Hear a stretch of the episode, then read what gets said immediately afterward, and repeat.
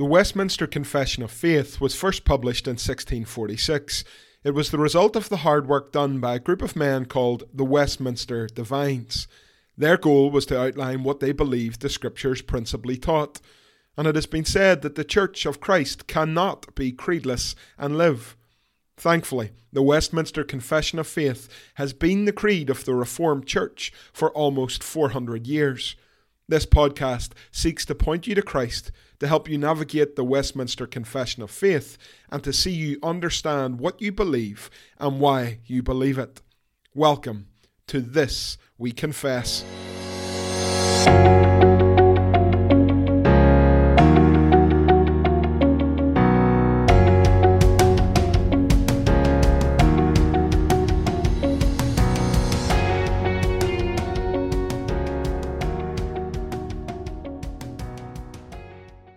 Westminster Confession of Faith, chapter 28 of Baptism, paragraphs 5 to 7.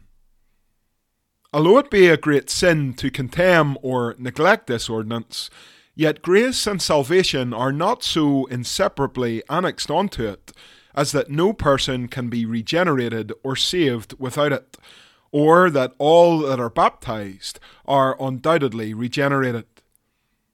Paragraph 6. The efficacy of baptism is not tied to that moment of time wherein it is administered.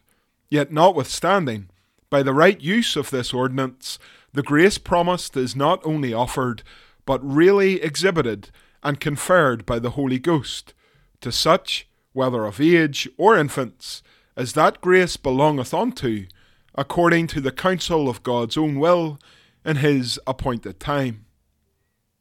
Paragraph 7. The sacrament of baptism is but once to be administered to any person. Hello, everyone, and welcome to episode 83 of This We Confess, where today we finish our look at chapter 28, dealing with the sacrament of baptism.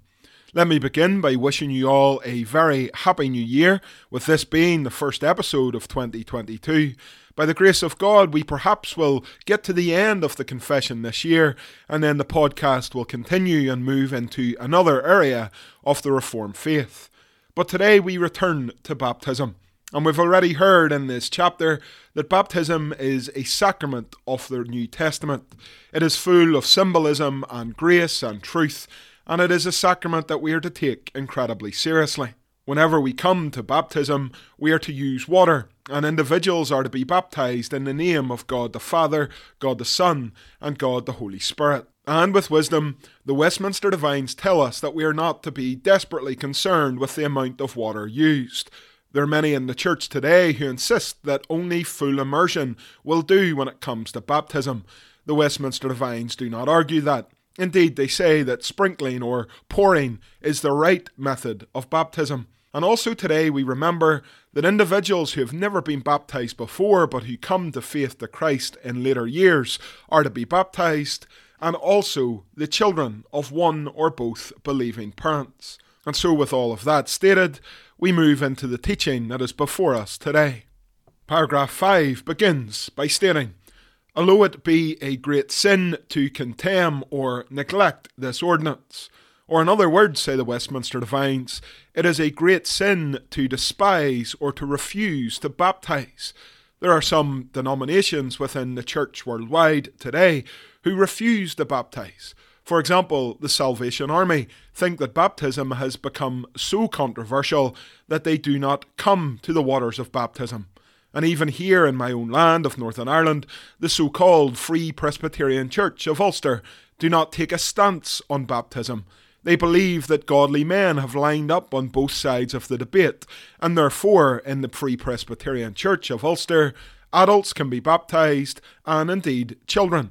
Although in practice, essentially the Free Presbyterian Church of Ulster is a Baptist church, and very few children are being baptized there. The Westminster Divines say that we are to make up our minds about baptism.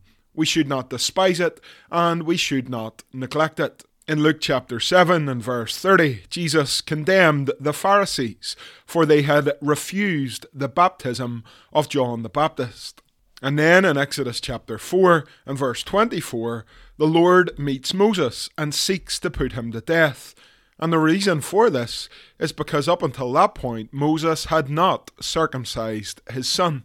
So we see in the Old and the New Testaments that the sacraments are to be taken seriously. We see in both Testaments that we are not to neglect or despise the sacraments. If the Lord has given the sacraments to us, then we are to use them. They are a means of grace. They are for our good and our benefit. They will strengthen our faith. And to put aside baptism because some disagree on it, or to water it down so that it does not cause offence, is a great sin. We are to take the sacraments, and baptism in this specific case, incredibly seriously. And so, my brothers and sisters, I would urge you to do exactly that. Please make up your mind what you think about baptism. If you have rejected covenant baptism just because it seemed too difficult and lacks any memory verse that you can use to impress your Baptist friends, it's time for you to do a little bit of theological work. Why is it that we as Reformed Christians believe what we do when it comes to baptism?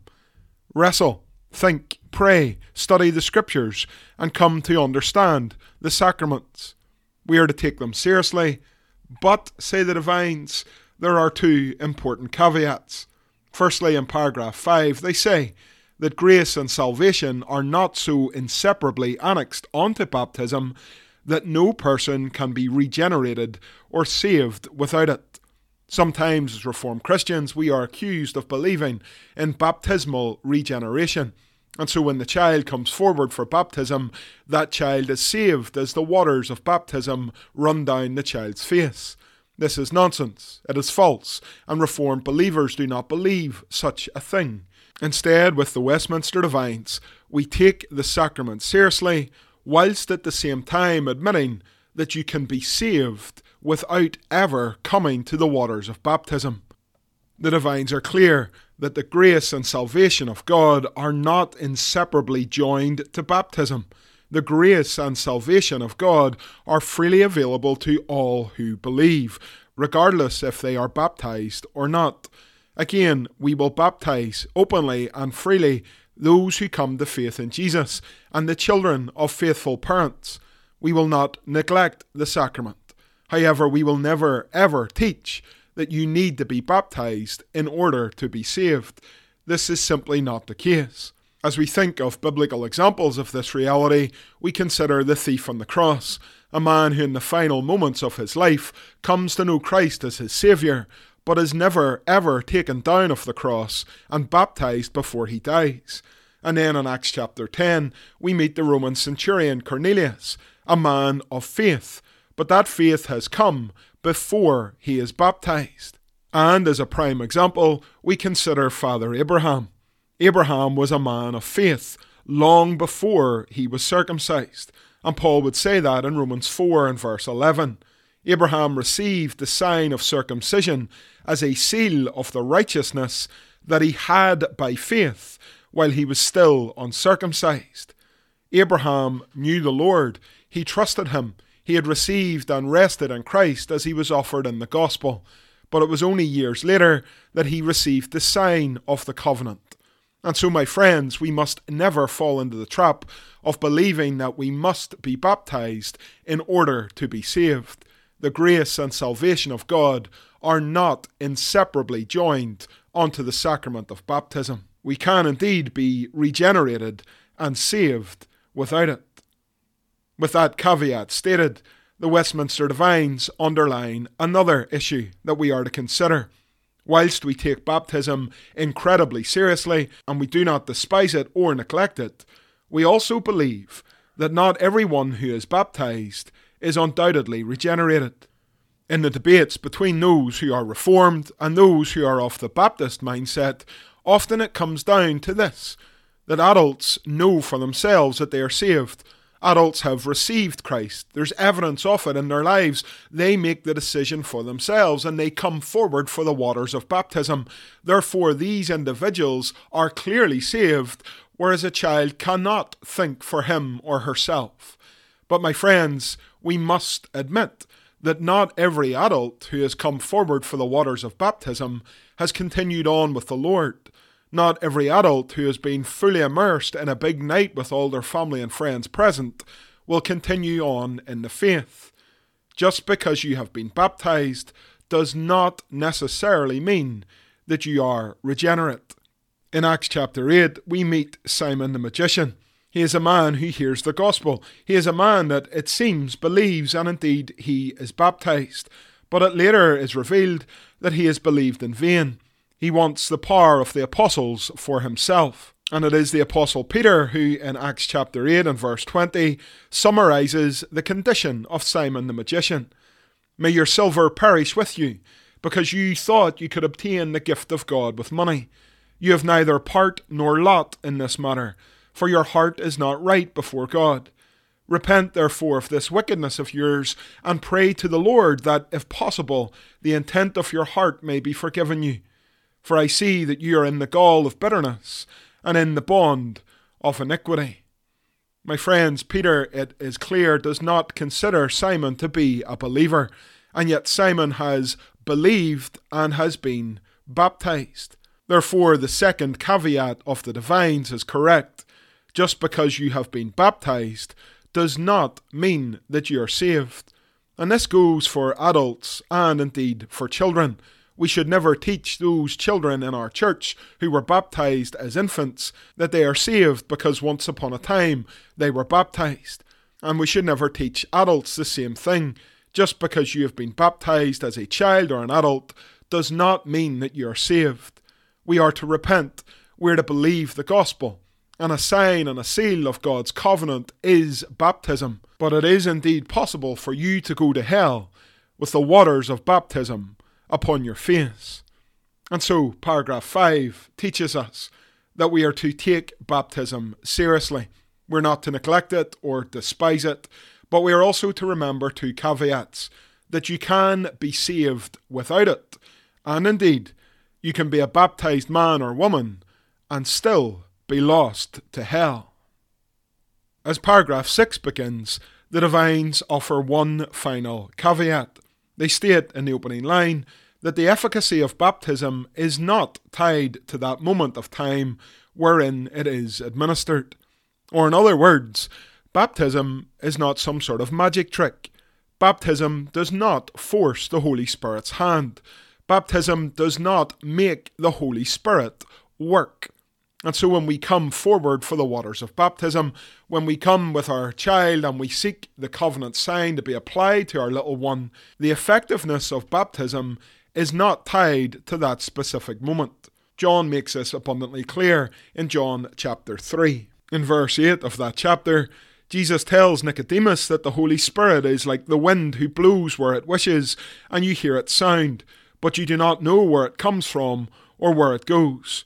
So it is with everyone who is born of the Spirit. The Holy Spirit is not like a genie in a lamp, and when we do certain religious things, we force him to do our will. Perish the thought. God the Holy Spirit is the third person of the Godhead. We believe in one God, three persons, and they are all equal. So we should not ever believe that we can tame or control the Holy Spirit as we go through the motions at the sacraments the effectiveness of baptism is not tied to the moment of time wherein it is administered. However, baptism is not an empty sign, it is a means of grace. It is a means by which God conveys His blessing and His mercy and His grace into the lives of His children. And so, therefore, baptism is always going to be effective in the life of a believer. It is not tied to that moment where baptism is administered, but as paragraph 6 concludes, when baptism is used correctly, the grace of God is not only offered in it, but it is really exhibited and conferred by the Holy Spirit to those to whom God's grace belongs. Let me give you an example of what this means from my own life.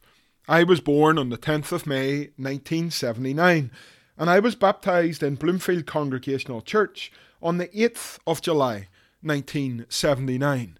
Now, of course, do not remember that day. I was there, but I have no recollection of what that day was like. I was just a little child. and throughout my childhood, I was a rebel. I was a little pagan. I was sent to church, I was sent to Sunday school, but I wanted nothing to do with any of it. I heard the gospel. Many faithful men and women opened the Bible and explained it to me in my Sunday school classes, but again, I wanted nothing to do with the gospel. Then, many years later, I came to know Christ as my Saviour. I was going to bed one night, and I knew that before I climbed into bed, I needed to be saved. I understood that I needed to receive Christ and to rest in Him as He was offered in the Gospel. And that night in my bedroom, I bowed the knee before Christ and I called upon Him. I repented and I was saved. My baptism was proved to be effective. Even though it took place in 1979 and I didn't come to faith until 1998, the Holy Spirit blows where He wishes to blow. The Holy Spirit operates on His own timescale, and the effectiveness of baptism is not tied to that moment that the sacrament is administered. Instead, the Holy Spirit makes baptism effective to all of God's people according to the counsel of God's own will in His appointed time. A child can be baptized, and at no point in his or her life can they ever remember a time where they did not trust Christ. Equally, a child can be baptized, and that child doesn't come to faith for 78 years, where they call upon Jesus on their deathbed. An adult can know Christ as their Saviour and eventually come to the waters of baptism six or seven years after their profession of faith. In all of these instances, whether baptism takes place before or after conversion, the Spirit does what He wants. He operates according to the will of God in God's time and He is the one who makes baptism effective. And so, with this in mind, we hear the call of the Apostle Peter in Acts chapter 2. He urges individuals everywhere to repent and to be baptized, every one of you, in the name of Jesus Christ for the forgiveness of your sins, and you will receive the gift of the Holy Spirit. For the promise is for you and for your children, and for all who are far off, every one whom the Lord our God calls to himself. Baptism, as a sign of the covenant of grace, is made effective by the Holy Spirit. It is a means of grace. It will be a blessing to all of God's people. But God is not restricted to our timescale. The Spirit makes baptism effective when and where He wishes. And finally, as we close chapter 28, we look at paragraph 7, where the divine state that the sacrament of baptism is but once to be administered to any person. Growing up, I knew of several individuals who had felt were baptized all the time. Wherever they went, whatever fellowship they joined, this time they would do it right. This time they would be proper Christians. This time their baptism would mean something. And so those misguided individuals entered the waters of baptism on several occasions. I knew of another man who, whenever he went to Israel, would go to the River Jordan to be baptized. I dread to think how many times that he was baptized, but he certainly was, because after all, it's the River Jordan. It's the place where Jesus was baptized, so why wouldn't you want to be baptized in such a special spot? However, as Reformed Christians, we are not Anabaptists, we do not rebaptize or baptize again. Baptism is to be administered only once. As Paul would say in Ephesians chapter 4 and verse 4, there is one body and one spirit, just as you were called to the one hope that belongs to your call. One Lord, one faith, one baptism, one God and Father of all, who is over all and through all and in all. So when we see such a passage, how can we ever believe that we can be baptized on multiple occasions? And when we take the teaching of this chapter in its entirety, how can we ever believe that because not enough water was used, or because the individual who baptized me isn't a good person, or because of this or because of that, I need to seek re baptism? No. My friends, the Reformed faith is a mature faith and it states clearly that regardless of the individual who has baptized you, regardless of the amount of water used, if you were baptized with water in the triune name, in the river Jordan, or in the river Lagan, then the Holy Spirit is the one who makes that baptism effective. And that baptism, regardless of the age or stage you were at when it came, is not to be repeated. Today, we finish our teaching on baptism and we take it seriously. And we thank God for the sacrament. For it is as the apostle would write in Titus 3 and verse 5 The Lord saved us, not because of works done by us in righteousness, but according to his own mercy, by the washing of regeneration and renewal of the Holy Spirit.